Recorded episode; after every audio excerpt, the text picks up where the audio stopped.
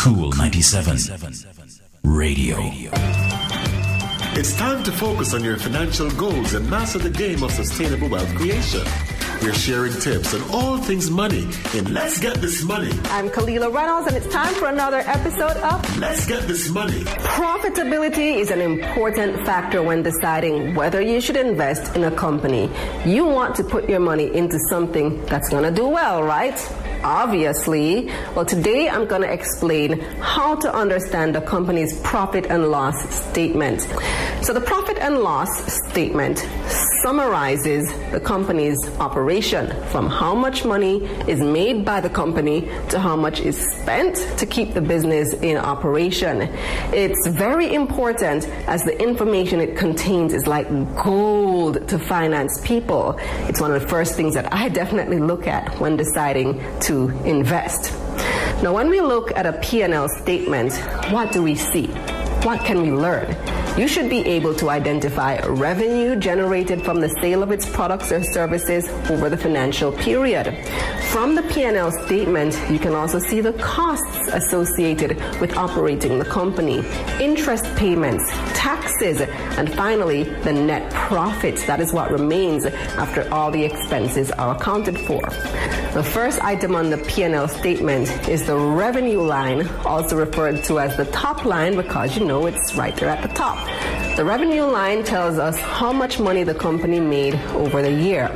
In analyzing a company's revenue and forecasting what revenue they may generate in the future, we need to understand what they do to earn revenue, the economy that the company is operating in, and all the things that may cause revenue to change.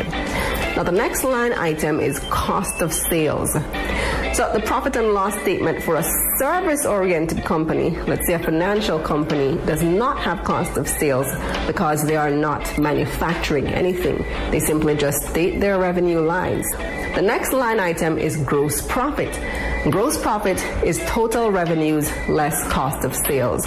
Investors and other financial people use the gross profit to calculate the gross profit margin. The objective of a company is to be profitable, and they do this by keeping costs low and revenues high, so investors keep track of this metric to see how companies manage their costs. Now, the next line item is other operating income.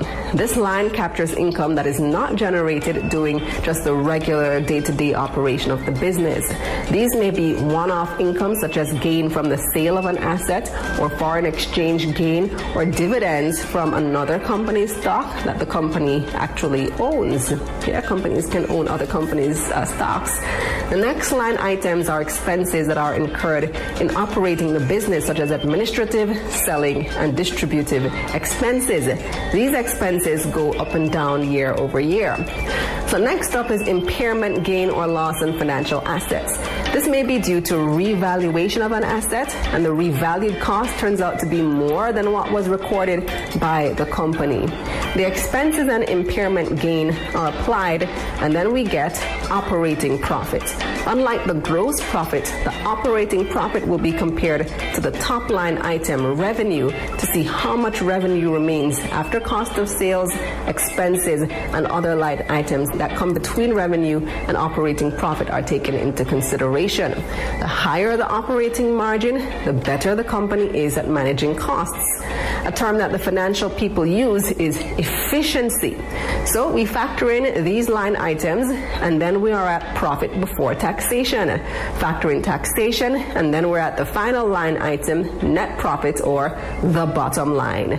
This is one of the most important line items. It's the line item that investors look at as it helps them to decide if they want to invest in a company. They look at the net profit margin to see how well the company has managed its costs.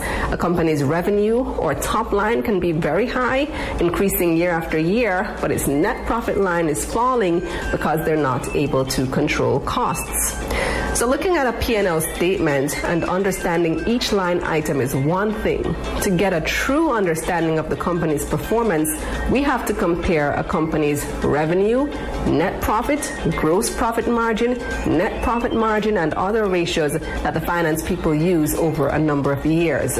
Based on the movement of revenue, net profits, and these ratios, we can determine whether or not this could be a good investment for us. That's it for this episode of Let's Get This Money. Let's get this money. Let's get this money. Wednesdays and Thursdays at 7.30 a.m. on Cool 97 FM. Cool 97 Radio.